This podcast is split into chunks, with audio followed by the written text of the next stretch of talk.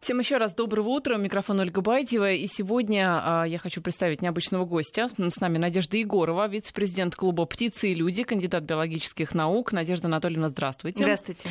Мы в этой программе о ком только не говорили. Говорили в том числе и о разных довольно-таки экзотичных животных, которых заводят и держат дома.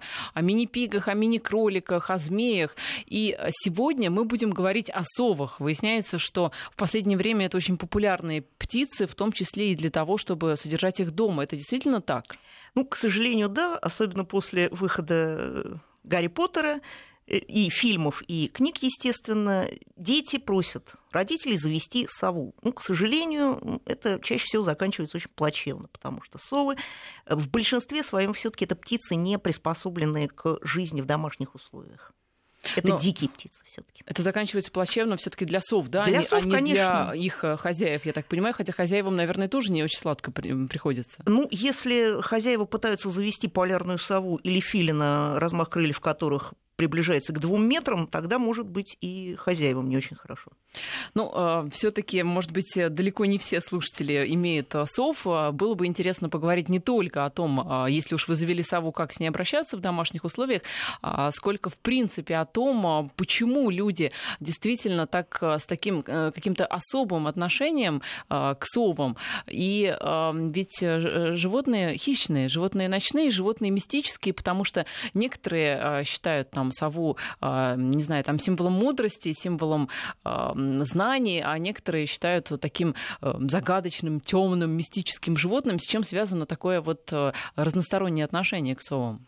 Ну, действительно так. Э, и в разное время и разные люди в разных странах, на разных континентах к совам относятся и относились совершенно по-разному. Древние греки сову обожествляли, и богиня Афина Э, как раз и э, один из терминов, э, которым богиня Афина себя называла совоокая, то есть с глазами совы, это богиня мудрости. Поскольку птицы ночные, и вы правильно совершенно сказали, птицы мистические, то в большинстве своем в Европе, например, сов отождествляли с ведьмами. Это ведьма. Птица всегда, если сову видели, то считали, что это очень плохой знак, очень плохой признак, случится какая-то большая беда, и сов, к сожалению, убивали. Ну, потому что в сказках сказках в них якобы в сов превращались ведьмы. Да, именно так, именно так. Э, индейцы, североамериканские индейцы, да и южноамериканские индейцы, наоборот, сову обожествляли и считали ее тоже символом долголетия, мудрости, как и ворона черного. У нас э, в России, в Европе черный ворон это тоже, к сожалению, птица такая забытая и птица, в общем, с очень плохой репутацией. Но вот у нас в России какие совы водятся? У нас в России немного водятся на самом деле сов, всего 17 видов, а в мировой фауне их 205 видов. В основном это птицы, если мы говорим о мировой фауне, в основном это птицы тропические, южные. У нас э, немного совсем видов. Ну, самая, наверное, известная, и гнездится она в Москве, и водится в Москве, это ушастая сова. Называется она так, потому что у нее на голове такие очень специфические ушки из перьев, к настоящим ушам не имеет никакого отношения. Филин, птица крупная, птица размером э, порядка 50-55 сантиметров и размах крыльев около 190 сантиметров. Самый большой, наверное, из всех известных сов. У нас, кстати, есть э, уникальная возможность. К нам часто гости приносят животных. Вот были и здесь э, кролики, которые ходили по студии, мини-пиги тоже были. Участвовали даже в эфире, в микрофон что-то пытались хрюкать. А, сов у нас в студии нет, но есть их голоса.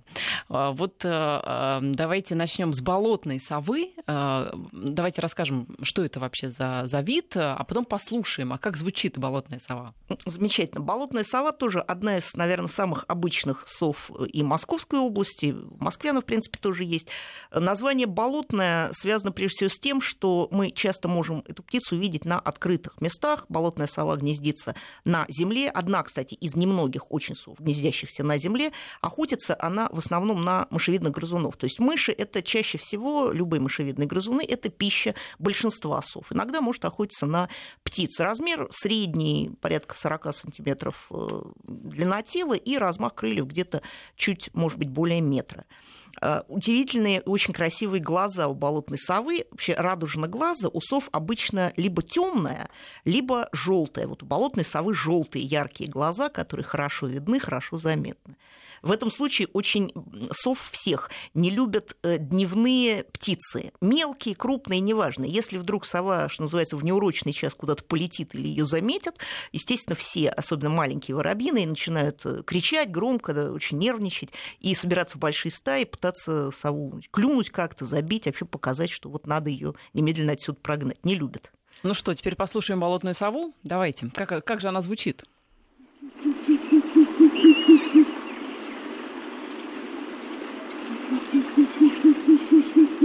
Ну, это действительно Гарри Поттер. А, кстати, вот как за... О, это тоже сова? Это тоже болотная сова. У них есть разные вот такие крики. Уханье и переливчатый немножко крик. И это тоже.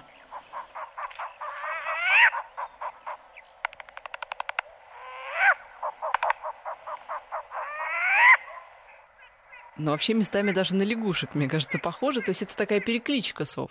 Да, да, потому что э, кричат, естественно, в основном все-таки самцы. Ну, песней это назвать нельзя, но любая перекличка самцов это либо привлечение самок, либо эм, показатель того, что территория, на которой сейчас находится самец, занята. Птицы территориальные, как на самом деле большинство сов. И вот таким образом они показывают, что территория занята. А как вообще записывают такие звуки? Специалисты вот специально этим занимаются? Да, вот те звуки, которые мы с вами слышали, там есть, конечно, фон, есть другие виды, но э, это записывается специалистами, записывается специальными микрофонами, выносными, которые э, записывают иногда строго определенный звук, но не всегда получается вот так хорошо почистить. По ночам пишете?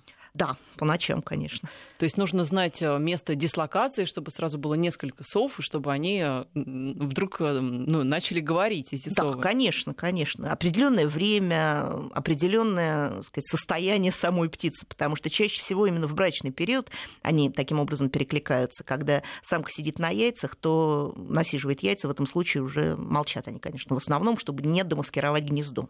А в Москве, ну, либо в области, если есть желание послушать сову, может быть, даже посмотреть на нее. Я сейчас не про зоопарк. А это можно где-то сделать? Это можно сделать. Это крупные, если речь идет о Москве, это крупные лесные массивы. Есть э, ушастая сова другой вид немножко.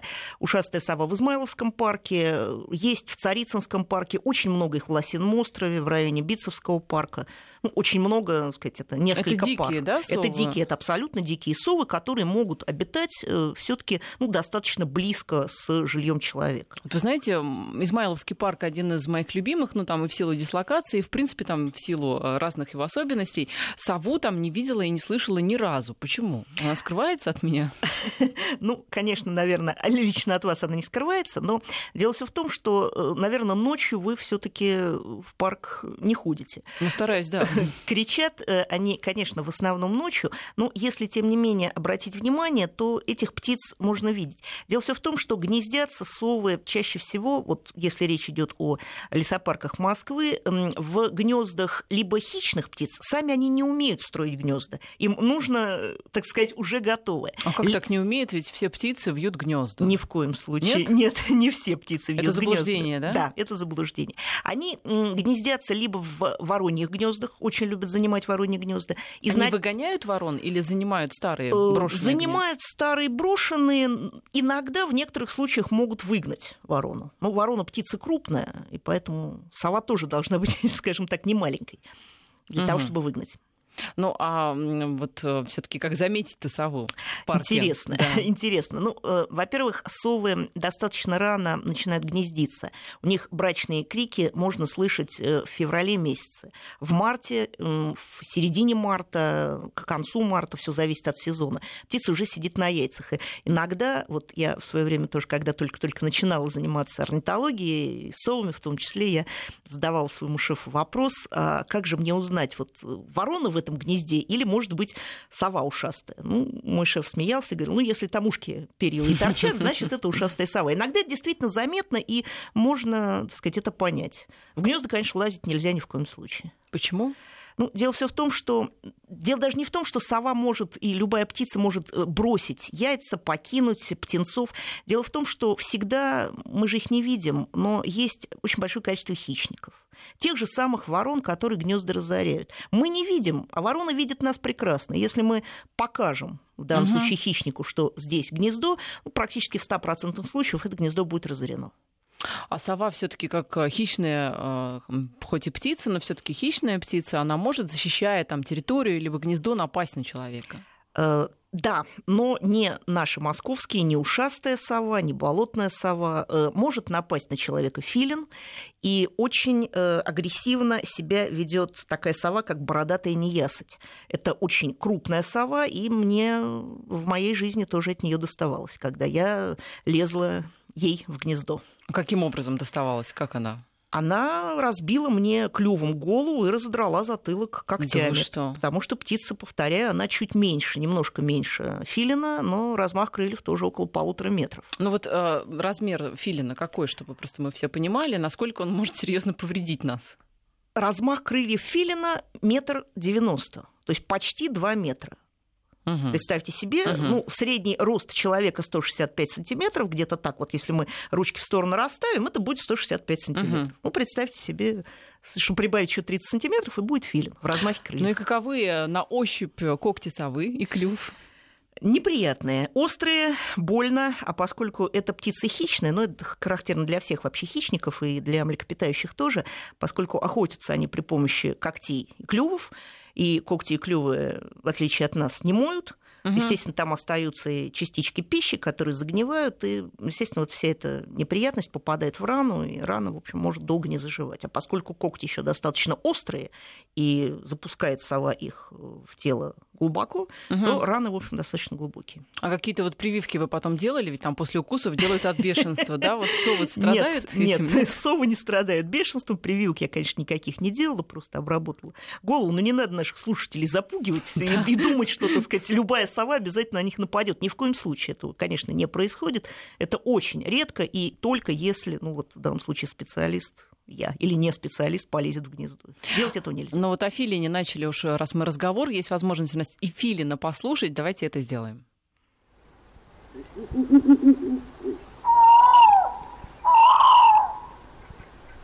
Э, это все филин. Это все филин, особенно вот этот звук. Особенно ночью в лесу. Вы знаете, это действительно Гарри Поттер какой-то. Это очень страшно.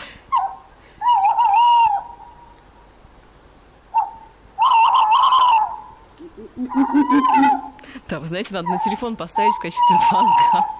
Распугиваете людей вокруг.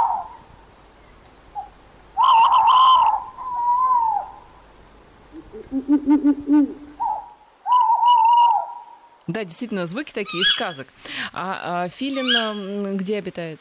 Э, филин обитает в лесах. Э, это в нашей птица... полосе есть? Да, в средней полосе угу. филин есть. Он достаточно редок. Э, филин занесен в Красную книгу.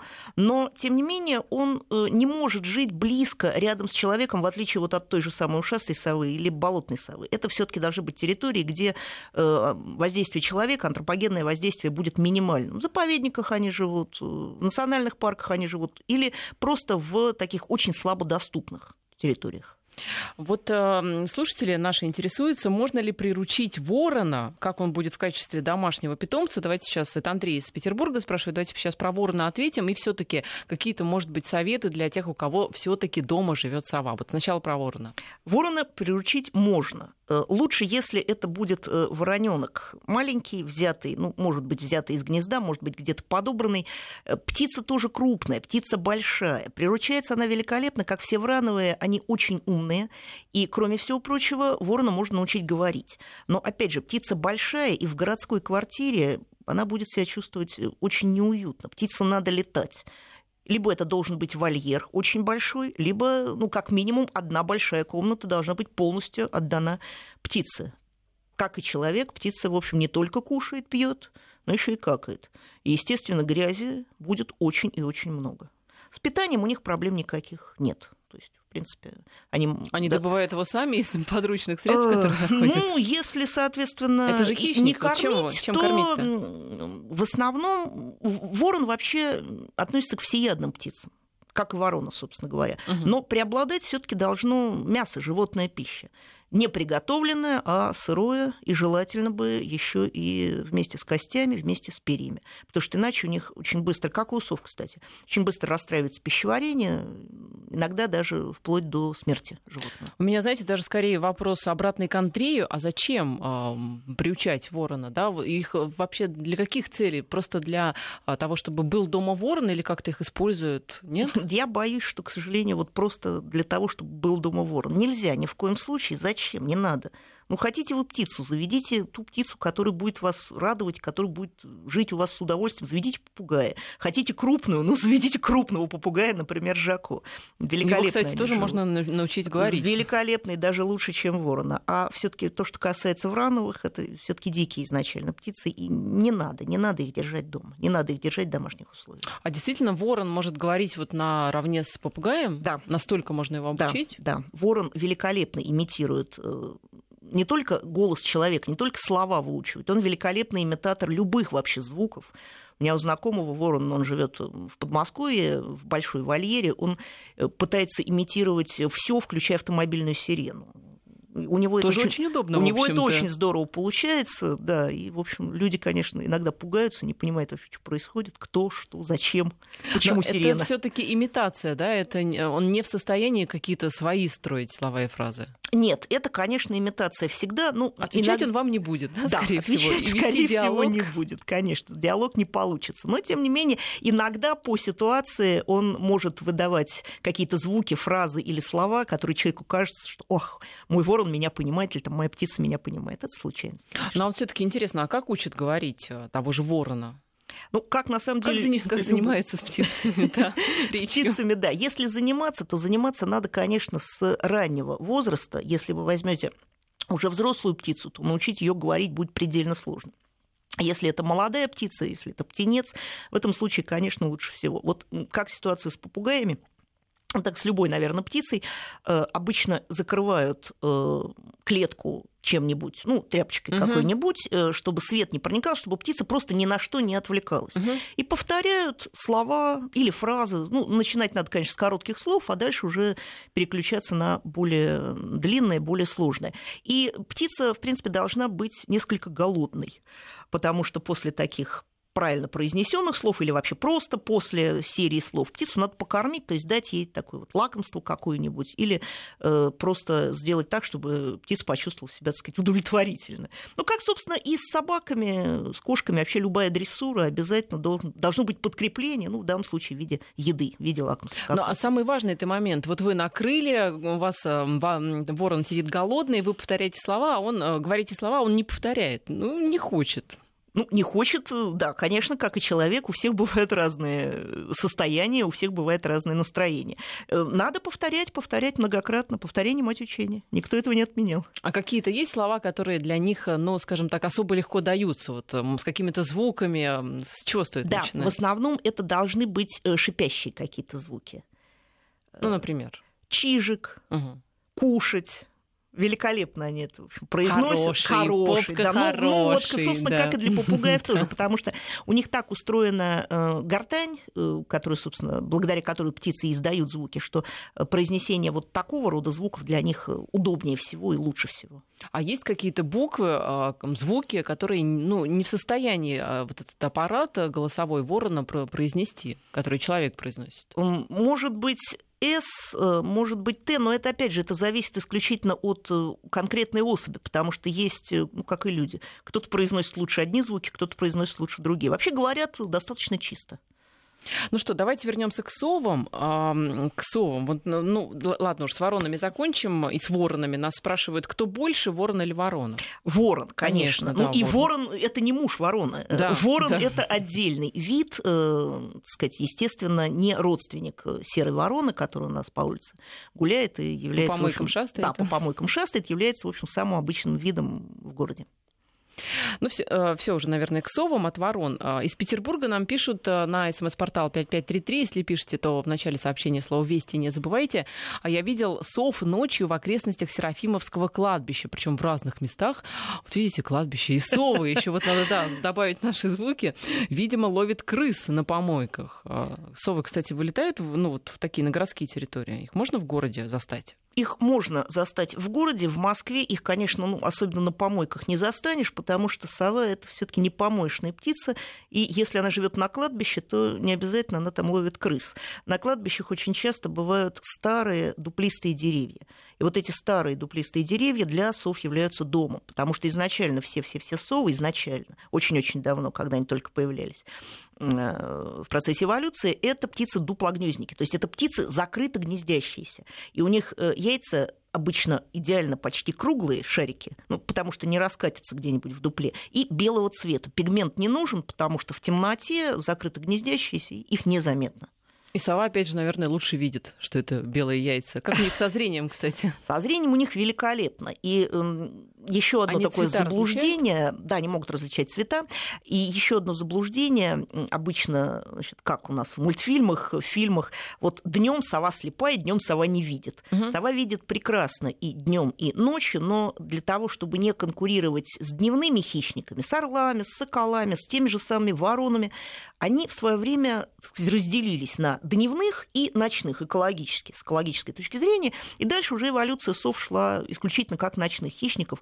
Почему у них такие большие, огромные глаза? Все совы, абсолютно все, обладают великолепным зрением и очень большими глазами. Почему? Да потому что площадь сетчатки должна быть больше. В темноте, в абсолютной темноте сова не видит. Как любое, так сказать, живое существо, если мы сову запустим там, в абсолютно темную пещеру, она видеть тоже ничего не будет, она не сможет ориентироваться в пространстве. Ну вот интересно, например, а, если сова ночной охотник, то а, маленькая серая мышка, которая шуршит, да, бежит где-то на земле, сова сидит на дереве, на ветке, темно, ничего не видно. Как сова понимает, где мышка? Ну, кроме того, что сова все-таки видит, потому что в абсолютной темноте она охотиться не будет. Есть лунный свет, есть сумерки, есть наоборот рассвет.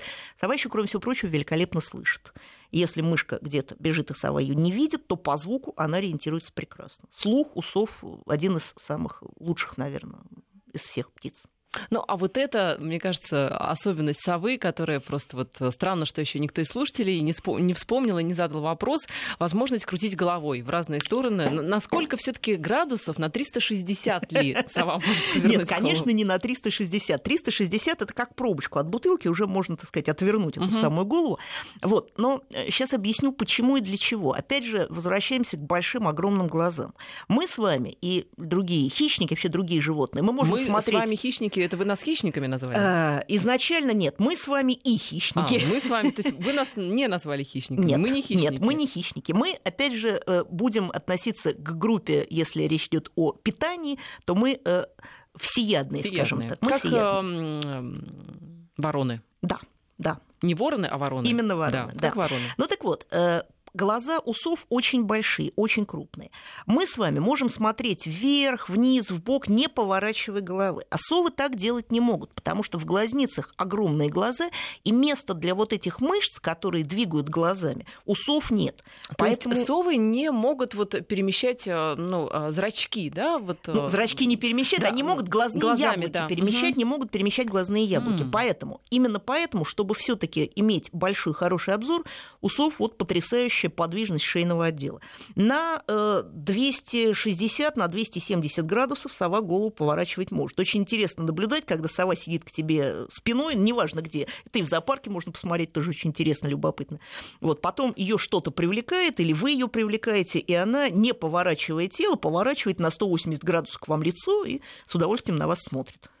Да, это Выглядит, да, смешно иногда, в общем, даже пугающе несколько. Но это, это не предел, да? Она может Нет, на 200, это не предел, она может и на 270, да, вполне ну, себе то есть, э, повернуть. вот чтобы просто понимать ситуацию, вот сейчас я смотрю на вас, я могу, вот, я могу повернуть голову в правую сторону, и посмотреть, по сути, э, на левое плечо. Правильно Вы я можете рассуждаю? повернуть голову где-то, наверное, Только град- градусов на отворачивай. 45 Я примерно. да. Ну, да.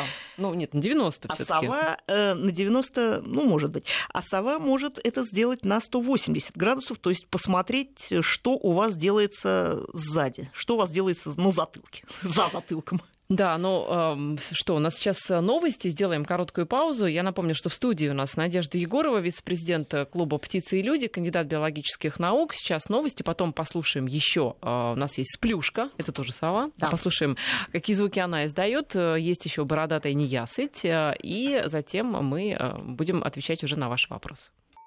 Я напоминаю, что Надежда Егорова, вице-президент клуба «Люди» и «Птицы и люди», кандидат биологических наук у нас в студии. Мы говорим о совах. И а, вот сообщение из а, Подмосковья. Сейчас а, открою смс-портал. А, Скажите, пожалуйста, какой к- крик какой птицы был последним на записи после филина, такой вскрикивающий. Я живу в ближнем Подмосковье, Истринский район, и рядом мой дом. Иногда слышу этот крик. Я предлагаю, вот у нас филин на самом деле был- был последним звуком. Я так понимаю, что там были только филины. Там были только Да, филины, давайте- и это звук филина. Вот чтобы слушатель все-таки убедился, что это именно тот звук, который он слышит у себя там в ближнем Подмосковье, в Истринском районе, предлагаю еще раз послушать. Давайте послушаем Филина.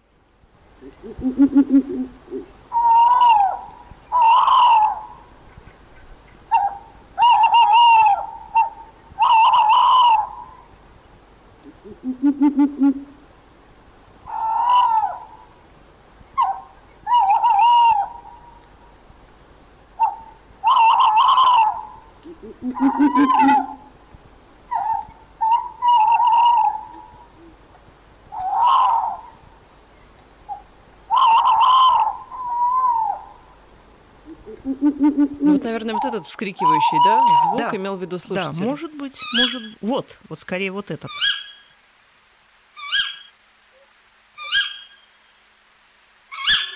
Это тоже Филин? Да, это тоже филин, но дело все в том, что вот такого рода звуки могут издавать и другие совы, не обязательно вот большой крупный филин. Ну, если это так, это, конечно, очень здорово. А вот кто еще может э, такие кричащие звуки издавать? Да, на самом деле и средних размеров э, та же самая неясыть обыкновенная может издавать такие звуки, и э, другие различные совы. Ну вот дело все в том, наверное, в громкости, может быть, в тональности. Только разница, может быть, наш слушатель не мог различить эту тональность, это могла быть какая-нибудь обычная сова. А вы можете по вот именно звуку понять, что за сова? Чаще всего, да, специалисты это сделать могут. Э, Это можно записать, потом проиграть, посмотреть. Э, Иногда бывает так, что нас птички тоже дурят, потому что замечательная такая птица, которая называется сойка из врановых, она достаточно обычная. Вот она может имитировать звуки любые фактически, и включая тоже вот звуки птиц. э, Сойка-пересмешница. Да, Ну, на самом деле, конечно, она называется просто сойка.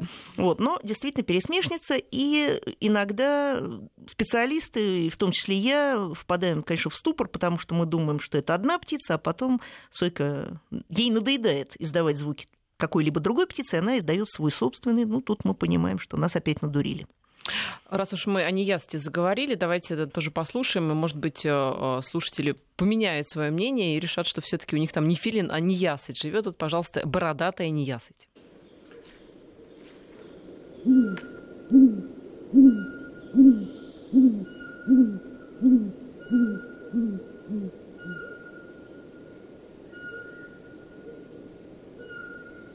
Да, вы знаете, ни специалист не отличит. Ну, Абсолютно. бородатый не ест, конечно, там жить не может. Эта птица тоже очень крупная, она чуть меньше филина. И бородатая неясыть птица редкая. Это все таки не, конечно, ближайшее Подмосковье, э, а значительно-значительно, может быть, севернее или где-нибудь, э, где значительно меньше влияния человека. Ну вот она как-то не очень активно кричит, да? Ну, Или какая-то сонная неясыть попала? Да нет, дело все в том, что это просто перекличка, опять же, самца и самки. И вот это звуки самки, а такие похожие на Вот это звуки филина, это самка. это да, самка. это самка. А более низкий такой это звук самца. Мгм. У них переклички бывают достаточно часто. Переговариваются таким образом. Вот, это самец. Да, вступил такой же баритон. Ну, самочка очень нежно, да. Даже не скажешь, что это и сова. Чаще всего именно так вот их крики различаются. У самки он обычно более высокий, более мелодичный, у самца такой более глухой. Вот у нас несколько сразу вопросов по поводу бесшумности полета. Ну, вот в частности, из Приморского края спрашивают, много раз видел сову в полете, вы счастливец, я вам завидую, честно. Это, наверное, очень красивое, да, зрелище? Это очень красивое зрелище, и действительно полет совы бесшумный. Дело все в том, что перья совы устроены несколько по-другому, чем перья всех других птиц. Понятно, поскольку птица ночная, и это хищник, к добыче своей надо подбираться бесшумно. И в структуре пера имеются такие специальные образования, которые называются бородки первого порядка, второго порядка. В общем, э, суть в том, что оперение совы очень рыхлое. Угу. То есть вот когда как держишь, ваты, да? да, да, когда держишь взрослую сову в руках, такое ощущение, что это даже не перья, а скорее может быть мех какой-то. То есть в некоторых странах э, сов даже называют птица-кошка, угу. не только по внешнему, а потому что вот эти структуры пера все рассученные, и во время полета не возникает вот этих завихрений воздуха, которые, собственно, и вызывают э, звук, звук полета. И птица действительно абсолютно бесшумно летает. А когда впервые увидел в сумерках э, в одном из заповедников, увидела именно полет филина, ну, это, конечно, впечатление массы, это просто ощущение, что летит привидение. А если речь идет о полярной сове, ну, она действительно полярная сова, она живет в тундре, птица светлая. Вот как раз полярная сова была у Гарри Поттера. Угу. Сколько она светлая. Да, иногда. да, очень красивая. Вот я сейчас открыла картинки. Удивительно, очень удивительно красивая. совершенно. И действительно, вместе с бесшумностью полета зрелище потрясающее. А, кстати, мордочкой, э, как, как, кстати, правильно называется вот это вот э, у, у птиц, да? У совы, у сов это называется вообще лицевой диск, потому угу. что, посмотрите, действительно, это напоминает лицо, лицевой диск диск. Вот такой лицевой диск тоже позволяет э, четко структурировать э, те звуки, которые слышит э, сова, и направлять четко в слуховые проходы. Где, кстати, у нее уши у полярной совы, что-то их вообще не видно. Ну, ну серьезно, такая круглая голова абсолютно. Дело все в том, что ушей, в нашем понимании, ушных раковин, которые есть вот у млекопитающих, у нас с вами, у птиц таких ушных раковин угу. нет. Но у сов интересно. У сов есть совсем небольшая оторочка, э, кожная такая, ну, несколько миллиметров буквально, которая чем-то, может быть, напоминает ушную раковину. Но поскольку это все очень глубоко запрятано в перьях, конечно, этого не видно. А вот перьевые ушки, так называемые, которые есть у филина, у того же самого, которые есть у ушастой совы, у многих других, это не орган слуха никакой, сказать, это просто вот такие удлиненные перья. Вот у нас э, очень интересный вопрос э, в нашем WhatsApp. Во время сельхозработ, э, скашивания травы часто гибнут семьи сов. Как правильно поступить с осиротевшим совенком? Андрей из Петербурга спрашивает. Ну, гибнут, конечно, не семьи сов, а гибнут именно птенцы, которые не умеют еще летать. Взрослые-то птицы, конечно, под косу и под косилку не попадут.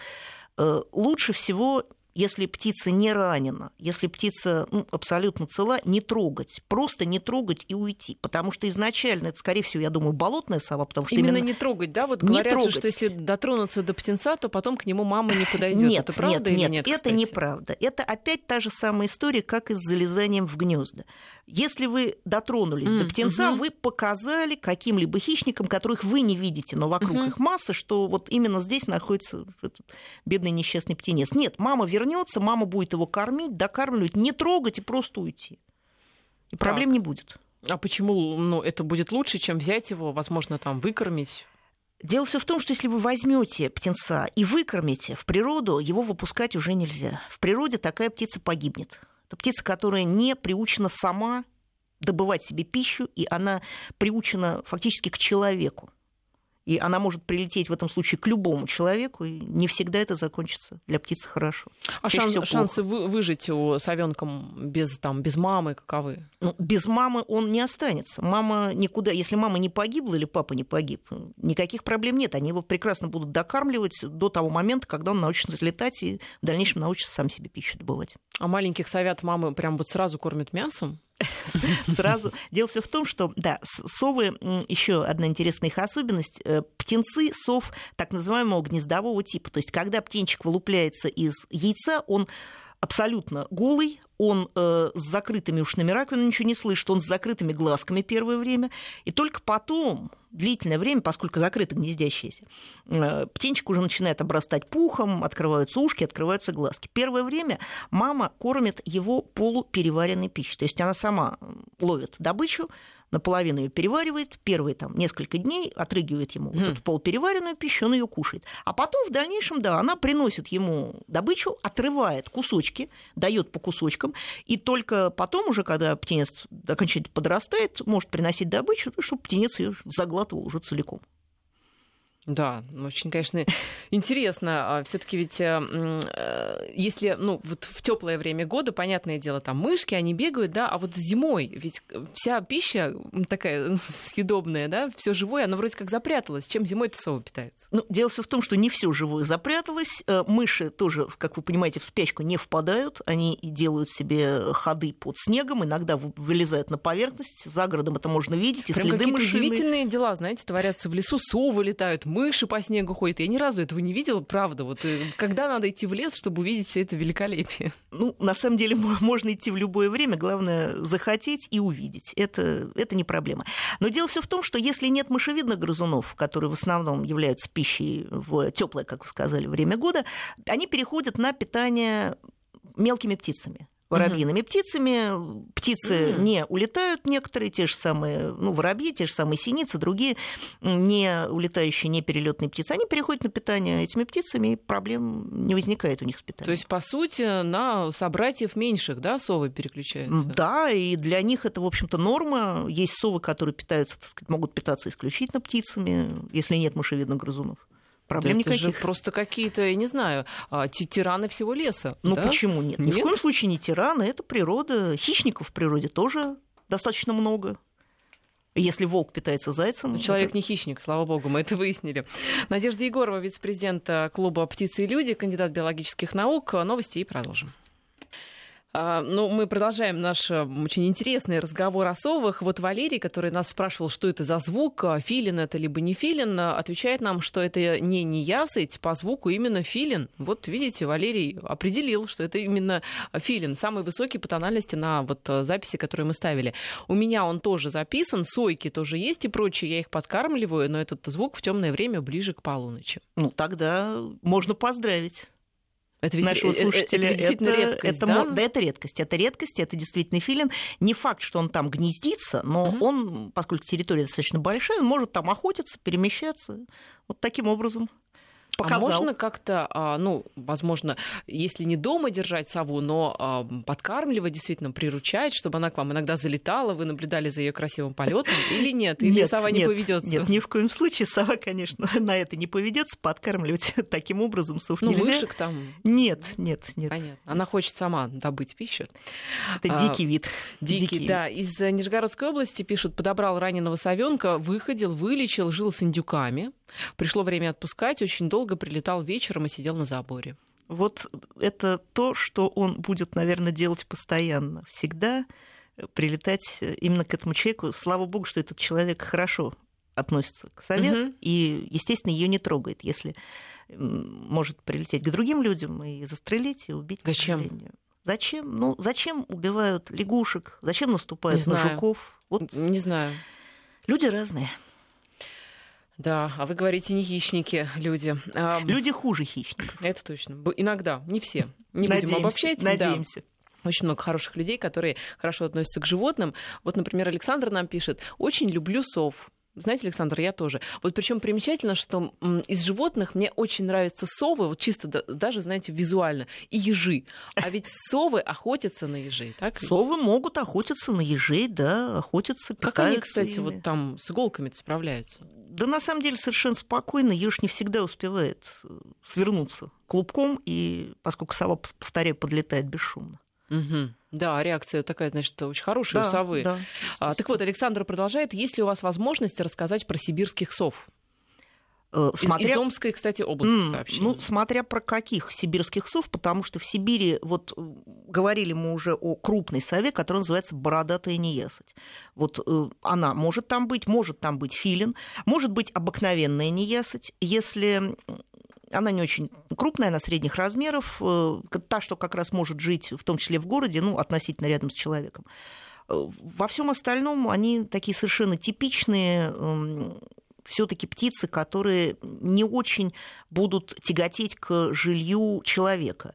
Но увидеть, услышать можно, особенно в весенне-летний период, и если человек интересуется и, может быть, знает э, территорию, где сова гнездится, туда можно прийти и посмотреть птенцов. По поводу неясыти нас спрашивают, а, подскажите, пожалуйста, в Измайловском парке есть неясыти? Ведь неясыти их очень много, да? Вот вы говорите, есть бородатые, есть какие-то помельче, видимо. Ну вот в Измайловском парке обыкновенная или серая неясыть. Ага, да, ну, да. Достаточно серая неясыть, видовое ее название. А бледная неясыть еще я вот вижу в интернете нет, есть. Нет, бледная неясыть это не наша птица. Но есть, да, такие? Да. Обитатели. Да. Сирия, Израиль и Египет. Да, бледная неясыть это все-таки не наша территория. У нас серая неясыть, да, в Измайловском парке это, наверное, один из самых обычных видов сов, наряду с ушастой совой. Ну вот скажите, для таких непрофессионалов, как мы, как отличить, если вдруг вы встретили в Измайловском парке такое животное, которое поворачивает голову на 180 градусов, так ухает, а, как понять, это не ясыть, а, либо ушастая сова? И ну, как, во-первых, как отличить? Угу. Во-первых, у ушастой совы, как я уже сказала, Ушки. есть такие Ну, перьевые да. ушки, они прекрасно заметны. И еще от серой неясти ушастая сова отличается, в общем-то, тоже э, иногда цветом глаз. Ну, хотя темные, вот у серой неясти такие очень глубокие, темные, Коричневые, ка- коричневые, да, ка- ну, темные, Да. скажем так, глаза. Вот. И она выглядит чаще всего такой менее, может быть, рыжей. Но хотя тоже расцветка, вариант расцветки может быть э, совершенно разный, это зависит от особи. Обычно такая более сероватая. Вообще А совы ушастая? не ярко окрашены. Ушастая такая несколько более в рыжину с э, какими-то пятнами, полосочками. И с желтыми глазами. Э, Желтыми глазами болотная сова. Мгм. Но это еще нужно успеть в глаза-то ей посмотреть. Ну, это верно. Ну, сейчас такая техника, в том числе и фототехника, э, которая позволяет нам сделать фотографию, и потом уже по этой фотографии определить вид. В Долгопрудном, это пишут нам на WhatsApp, три года подряд на елке по месяцу жил сыч. В этом году его не было. Сыч, это тоже совиный? Сыч это тоже, да, очень интересно. Сыч, э, ну, сыч не крупная вообще птица, э, даже не сыч, скорее, а сычик. Сычек. Правильное их название сычек. Есть домовый сычек, есть воробьиный сычек. Эта птица э, не крупная и порядка 15-16 сантиметров в длину. Маленький, да, да, Очень да. маленькая. Он маленький, это самые То есть это мелкие вот из мини- наших. мини-совы. Вот я же вам начала с чего разговор? Что С есть мини-пигов. мини-пиги, мини-кролики, а это мини-совы. Наконец-то мы нашли. То есть, получается, в каждом виде есть свои представители мини. Вот Конечно. э, мини-совы это сычи. Ну, И еще То у есть нас если с вами есть, есть, э, наверное, запись э, этой совы, замечательная, удивительная. Сплюшка. Моя самая любимая, да, Мгм. это совка с плюшкой. давайте да, Совка. послушаем а, сплюшку. Совка с плюшкой.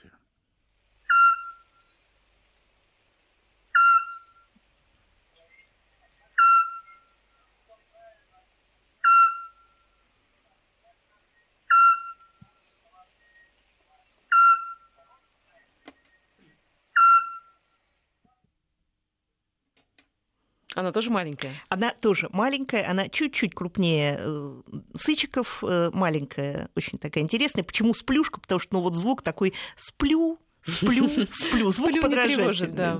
Но это не значит, что она спит э, Нет, целыми днями. нет, да? это не значит, что она спит. А спят-то совы, кстати, когда? Чаще всего днем. Если ночью они охотятся в основном, Мгм. то спят, отдыхают и вообще стараются не показывать э, себя другим видом, э, чаще всего днем. А как они это делают?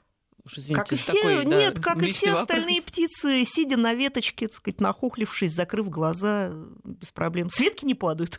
А почему вот они не падают, кстати, с ветки, когда Да спят? потому что цепляются лапами. Но это ведь получается не полное расслабление. Им достаточно. Им достаточно, у них нет этих проблем. То есть это не а, полноценный такой сон, а дремота, да, какая-то? Нет, для них этого хватает, это нормальный полноценный сон для сов. А сколько сова спит в день? Интересный вопрос. Не знаю, никогда не задумывалась. Наверное, ровно столько же, сколько и все остальные, так сказать, животные. Ну, наверное, часов по шесть по семьям все-таки спать надо, как человеку. Ну да, в общем, такое нормальное время, чтобы восстановиться, проголодаться, самое главное. По поводу еды, нас с Сахалина даже спрашивают, охотятся ли совы на рыбу?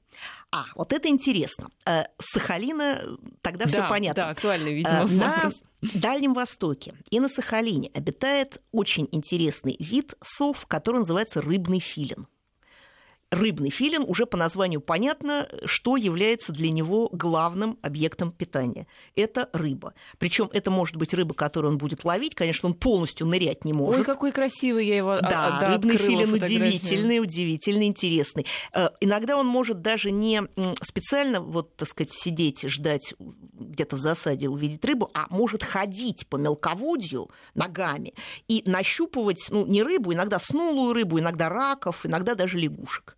Очень красивая птица. Желтая такая. Да, да. А вот, а вот эти уши, да? Да. Ну, как, собственно, и у филина обыкновенного. Но это тоже, это не уши, это просто удлиненные перья. К настоящим ушам не имеет никакого отношения.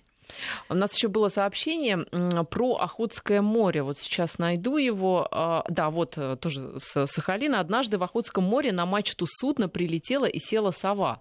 То есть это, наверное, был тот самый рыбный филин? Или ну, нет? не обязательно. Нет? нет, не обязательно рыбный филин. Я думаю, что все-таки э, далеко это судно от э, материка или от острова не отошло. И в этом случае действительно 1-2 километра в море совершенно нормально. Я думаю, что просто улетела, пытаясь перелететь куда-то еще, села отдохнуть, только и все. В а море вот... они, конечно, не охотятся. Да, вы знаете, по поводу охоты, мне кажется, такой вопрос интересный. Ведь э, человек традиционно использовал окружающий мир для того, чтобы помогать ему в жизни, и использовал в том числе птиц хищных для охоты. А сову почему-то нет. Почему? Потому что сову использовать Хотя, смотря какую сову. Вы, наверное, имеете в виду вот тех людей, ну, беркучи так называемые, угу. которые занимаются, да, с беркутом. Соколиная охота, да, например. Соколиная да. охота. Э, можно охотиться с филином. Это, наверное, Если он не будет охотиться на вас в этот момент. Я думаю, что на хозяина он, конечно, охотиться не будет. Можно, и, и такие случаи есть, можно охотиться. Но, опять же, понимаете, э, ночью охотиться предельно сложно все-таки. Используют дневных хищников, чтобы охотиться в дневное время. Угу. Ну да, это, Можно наверное, использовать фильм. Это, это, наверное, основное, основная, это да. основное, конечно. А, таскают лесовых кошек. Из Москвы интересуется, может быть, у кого-то кошка пропала. Не сова ли тут замешана? Ну, в Москве, понимаете, нет таких крупных сов, которые могли бы справиться с кошкой. С кошкой справиться, пожалуй, наверное, только филин или бородатый не ест. Те совы, которые есть в Москве, пусть наши слушатели не пугаются и не пугают, так сказать, своих домашних животных, что их унесет сова ни в коем случае. Федор из Петербурга интересуется, может ли сова перелететь океан? Нет, океан перелететь сова не может. Вообще совы это в основном так называемые оседлые или оседлокочующие виды. Это виды не перелетные, то есть они не адаптированы, не приспособлены к дальним перелетам. Понятно, опять же, почему. Сова птица хищная, и их э, еда, их добыча, их пища, она, в общем-то, тоже есть всегда на месте. В этом случае перелеты им не нужны. Ну что ж, время наше подошло к концу. Э, пожелаем здоровья совам, пожелаем э, хорошо э, относиться к всем живым существам, которые окружают нас. Спасибо за очень интересный разговор. Надежда Егорова, вице-президент клуба «Птицы и люди», кандидат биологических наук. Спасибо. Спасибо вам.